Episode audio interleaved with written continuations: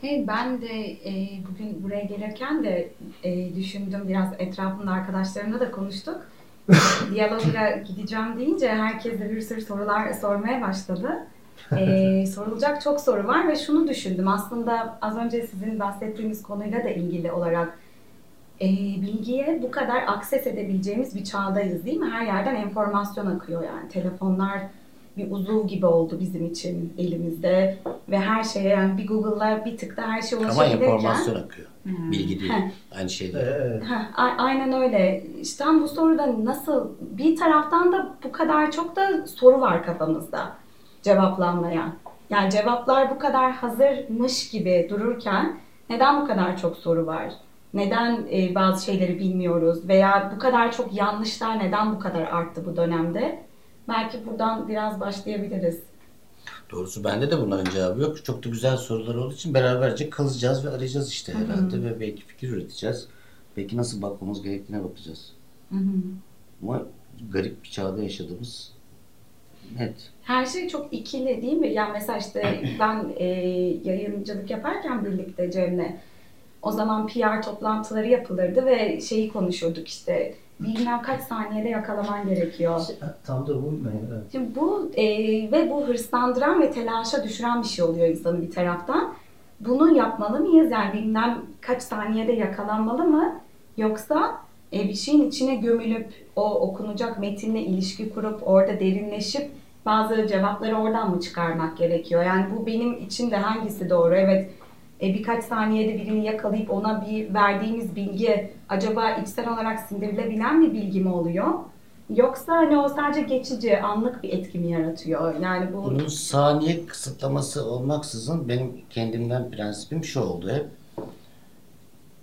Yani kitabın kimler tarafından okunacağı, çok okunacağı, çok satılacağı vesaire gibi meselelerin kitabı yazarken bir de düşünmeye başlarsa yazar işte orada orada ayrıca bir çöpleşme oluyor zaten. Yani ben şu kadar zamanda ulaşmam lazım, şu kadar insana ulaşmam lazım dediğinde yaratıcı bir bünye yaratıcılıktan çok uzaklaşır.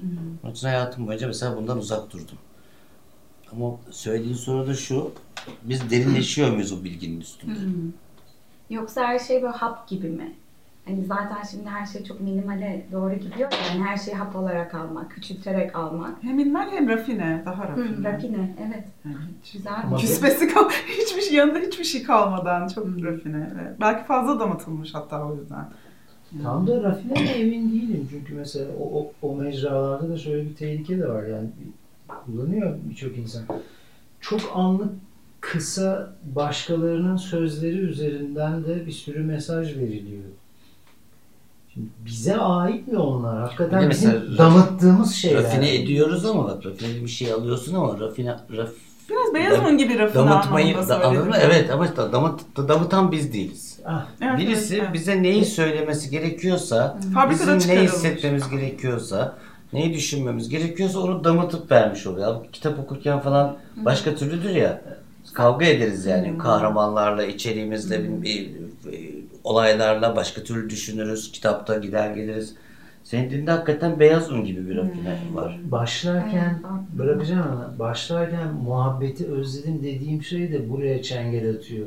Kitapla muhabbet ediyorsun, kitapla sohbet ediyorsun. Kahramanla özdeşleşiyorsun, özdeşleşmiyorsun falan filan. Değil mi? Şimdi 6 saniye dikkate inmiş baş parmak hareketiyle de ona giden yerde ne, ne muhabbeti ediyoruz, ne alıyoruz benim için soru işareti. Yani yatsımıyorum kullanalım ama nasıl kullanıyoruz? Kime ne gönderiyoruz? Bu bir imaj mı? Ya orası da bir paket aslında. Yani şu eskilerin tabiriyle zarf mı mazruf mu? Zarf mı içindeki mi? Karıştı galiba. Özet okumak gibi onu düşündüm. Yani kitabı değil de yani sosyal medya, e, dijital dünya da öyle birazcık. E, Ama abi Dostoyevski'nin insanın damarına kanına girmesi için onun özetini okuyamazsın yani böyle sayfa sayfa sayfa sayfa böyle iliklerine kadar işlediği an ancak o senin ciddi bir dönüştürücü gücü var sende. Etkileyici ve dönüştürücü bir gücü var adamın yani. Onun özetini okusan ne olur ki? Hiçbir şey hiçbir faydası yok yani. Şey Alain de Botton galiba şey diyordu e, Madame Bovary için. Yani onu mesela alışveriş kol- kolik bir ev kadının maceraları dersen hani ne kadar Madame Bovary olur yani. Ya İşte öyle dedin. Adam Bovary mi o artık? Değil. Tabii o endüstri ürünü ve sattın. Bir burada benim başkaca merak ettiğim konuyla bağlantılı. Biz şimdi belli bir jenerasyon olarak konuşuyoruz. Fakat bir tık alta in jenerasyon, senin de ilgilendiğin konular anladığım kadarıyla o jenerasyonlarda e, şununla hemhal olmak, onun kokusu bilmem nesi filan ya kavram yok. Evet. Ya ben, ben- bir tane böyle eğitimde bir kelime kullandım. Zinhar filan de- dedim. Bir tanesi öğren dedi ki ne demek? Yani asla katta gi- gibi bir şey e, falan anlamında de- dedim. Ha never ever filan dedi. Yani ka- kafa hemen o farklı dile, farklı şeye, o parmak hareketine kayıyor. Buralarda nasıl olacak? Sonra da diyoruz ki kuşaklar geliyor, yeni kuşaklar, değişim, ergenler. Yani biraz şuradan da bakmak gerekiyor acaba. Bir şey anlatacağım. Bu, bu Kominsky Metot diye bir dizi var. İşte Michael Douglas oynuyor, Alan Arkin oynuyor falan. Çok güzel. Orada ajans başkanı. Adam yaşlı. Uzun zaman da ajansa gitmemiş ama ajansın kurucusu falan. İşte bir giriyor herkes selam veriyor. Selam selam sahnesi bile 5 dakika falan sürüyor neredeyse yani o. Sonra bir toplantıya giriyor. Toplantı camlı bir odada. Dışarıdan şöyle bir bakıyor.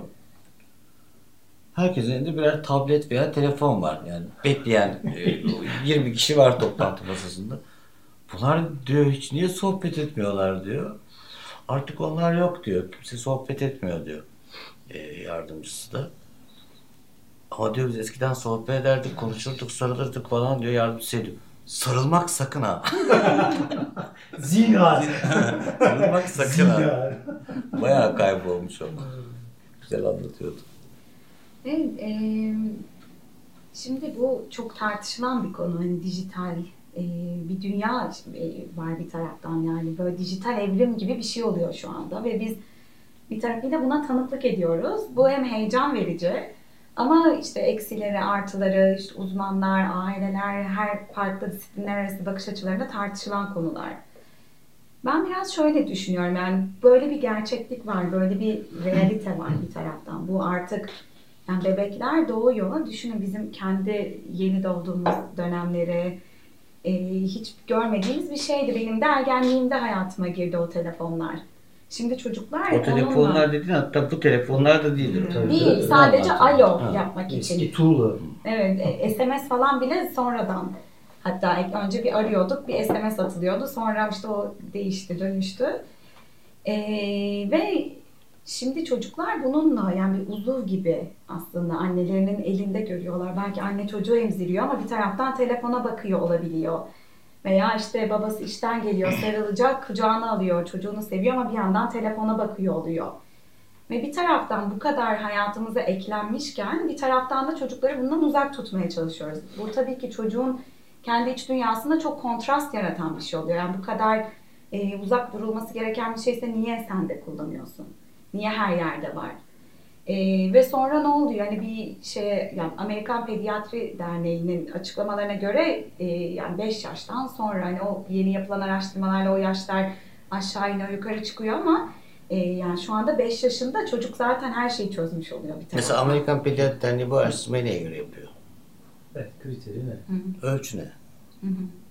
5 yaştan önce vermeyin diyor öyle mi? Çünkü Ha, çünkü Ee, çocuk yani 5 yaştan önceki dönemde e, hem soyut dönemde, e, pardon somut dönemde daha e, soyutlayamıyor. Daha soyutlama becerileri gelişmemiş oluyor.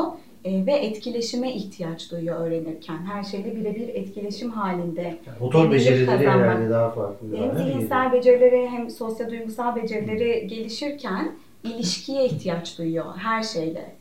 Ve e, bu ekranlar tek taraflı bir ilişki sunuyor. E, ikili bir ilişkiyi sunmuyor çocuğa. Bir şey empoze ediyor yani bir bilgi, bir içerik, Peki, bir ben diyorum ki content 5 sunuyor. yaşından sonra ihtiyacımız azalıyor mu sanki E, ilişkiye? yani 5 yaştan, 6 Benim yaştan hala sonra... ilişkiye ihtiyacım var. Hepimizin hala ilişkiye ihtiyacı var. Yani ilişkiden daha temel bir malzeme yok hayatta. Çocuk çocuğun muhakeme becerileri gelişmeye başladığı için artık e, biraz daha ayırt edici bir şey oluyor. Hayatına dışarıdan giren yani o ilk il- özellikle yani 0-1 yaştaki önemini aslında şöyle anlatabiliriz. E, çocuk e, birebir temas değil mi? O anne bebeği emzirirken ilk önce memeyle ilk ilişkiyi kuruyor çocuk. Ve o memeyle kurduğu ilişkiden e, ilişki ne kadar sürekli, ne kadar doyum odaklı bir ilişki olursa dünyayı o kadar pozitif bir yer olarak algılıyor.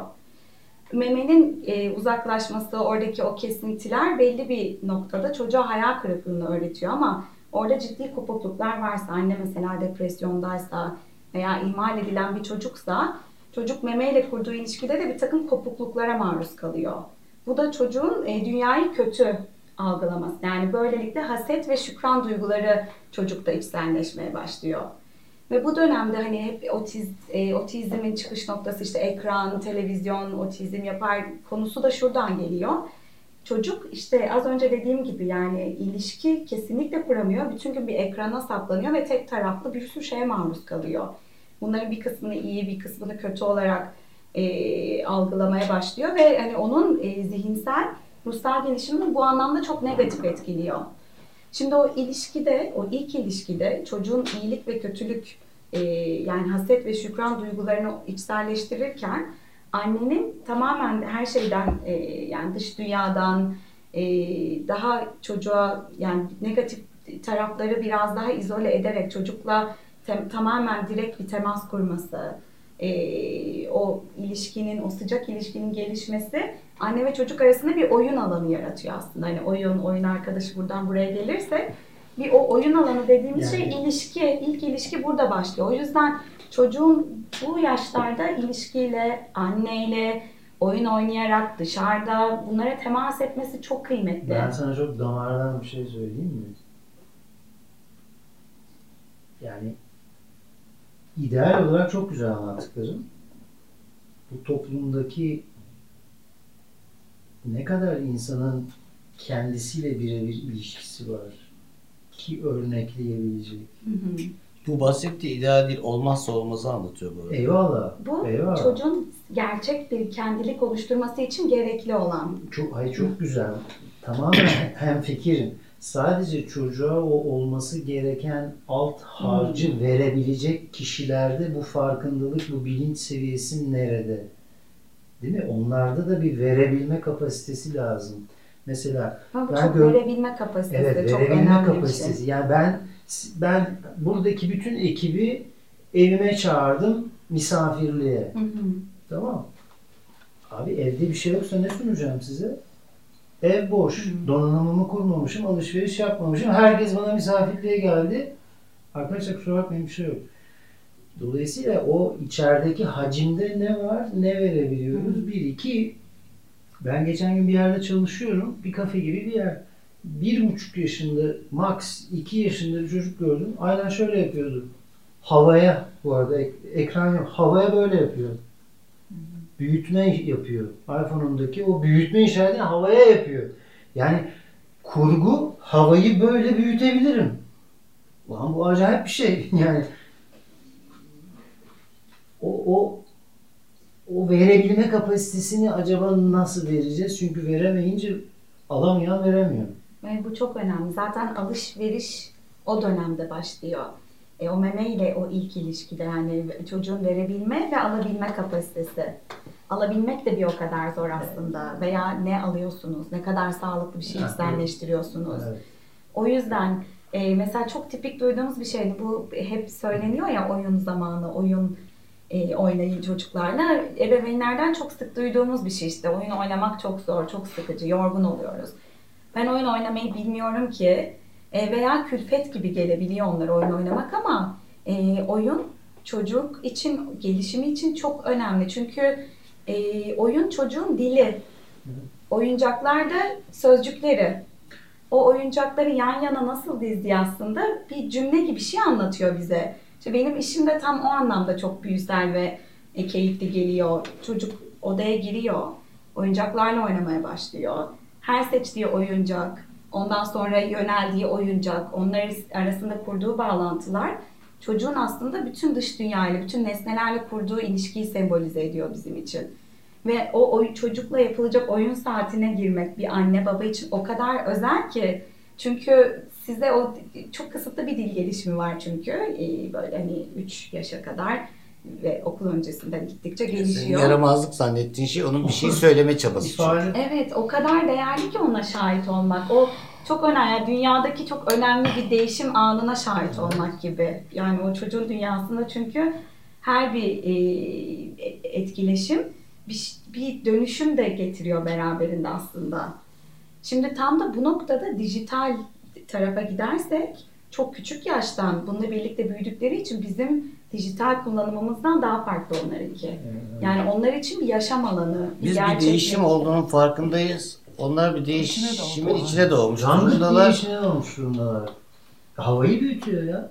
Evet, çok Ve bir önceki nesil onların e, elindeki bu malzemeye dair bir deneyim, bilgi, önlem, e, geliştirme neyse hiçbir bilgimiz yok. Yani onlara ya arkadaşlar bu böyle yapılmaz diyemiyoruz. Yani, yani Donanım bu zeytinyağı böyle yetiştirilir diyor ya bize birisi biz de öyle zeytin yapıyoruz. Yani zeytinyağını şöyle yapıyoruz. Biz şu an ortaya çıkan malı bir önceki nesilden bilen yok.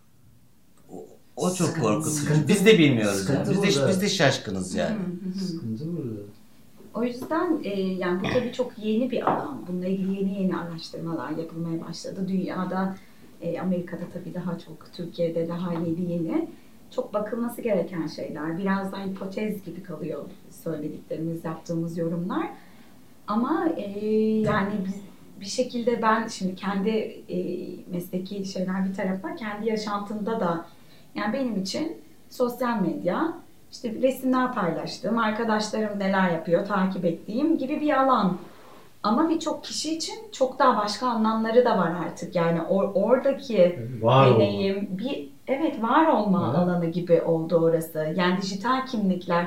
Hani bu filmler var ya e, işte Sora Gates diye suretler mi böyle bağlanıp bir şeylere geçiyorlar. Onların sadece bağlantı yani fizyolojik bağlantısız hali gibi. Orada ve şey çok ürkütücü geliyor. Belki burayı biraz açabiliriz. E, oradaki gerçeklik ve yani e, dış dünyadaki gerçeklik ayrıştıkça patolojiler başlıyor ya da sanki patolojilerin oraya yansıması gibi mi? Yani kendi ideal benliklerimizi projekte ettiğimiz bir alan mı burası? Ee, bilmiyorum. Ve bir daha onu sürdüremiyorsun dış hayatında. Yani orada orada onu ne kadar projekte ederse etsin dışarıya çıktığında onu sürdüremeyecek kişi. Hmm. Hayat öyle akmıyor çünkü.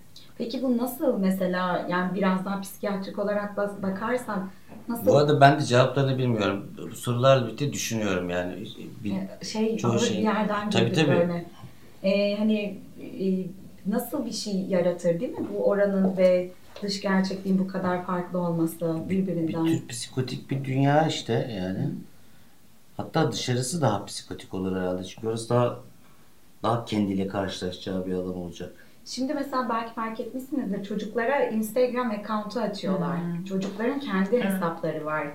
Ee, hani ergenler tamam hani artık onların or- orası daha farklı şey ama küçük çocuk okul öncesinden bahsediyorum. Ya da bebeklere açılıyor şimdi. Bebeklerin Evet. adına. Aslında hukuken bana çok tuhaf geliyor. Evet, Sana tuhaf evet, geliyor mu? Çünkü da var, biraz aslında öyle öyle bir hakkı var mı anne babanın acaba o e, yani ileride o çocuk ne düşünecek acaba o yaşta çünkü unutulma hakkı diye bir şey de var yani onlar internetten kaybolacak mı acaba o çocuk iki yaşındaki o halini ya da işte belki öyle görünmek istemediği bir halde konulmuş internete onu sonra Hani çocukken biz belki fotoğraflarımızı yırtardık bulup bu güzel değilmiş diye. Pipim, Evet. pipim Şu görünüyor. da- Yırtabilirsin Şimdi ama mühürleniyoruz Evet. hep canım. Cloud'da her şey aslında hiçbir şey kaybolmuyor. Kaybolmuyor yani. Bulmak istersen her türlü. Orada duruyor artık. yani evdeki hard diske koymakla aynı şey değil o. Değil. Yani o kadar açık bir yere. Ya herkese teşhir eder haldeyiz. yani tabii. bugün hepimiz bir ürün halindeyiz. Öyle. Kabul da etmeyin. Orada bir ürün. Bir de yani teşhir ediyor ama mesela çocuğu çocuğun arzusu hilafında. Tabii, Çocuk tabii, tabii, ileride evet, bu teşhis evet. edilen şeyi beğenmeyecek yani. Yani onun üstün yararına gerçekten hizmet eden bir şey mi bu? Yoksa anne babaların kendi teşhirine mi hizmet ediyor falan? Yani orada çocuk anne babanın devamı mı yoksa sahiden ondan ayrışmış olduğu idrakında mı anne baba falan bilmiyorum Narsistik ben. ve uzantı. Evet evet tamam, bana da öyle olabilir, geldi.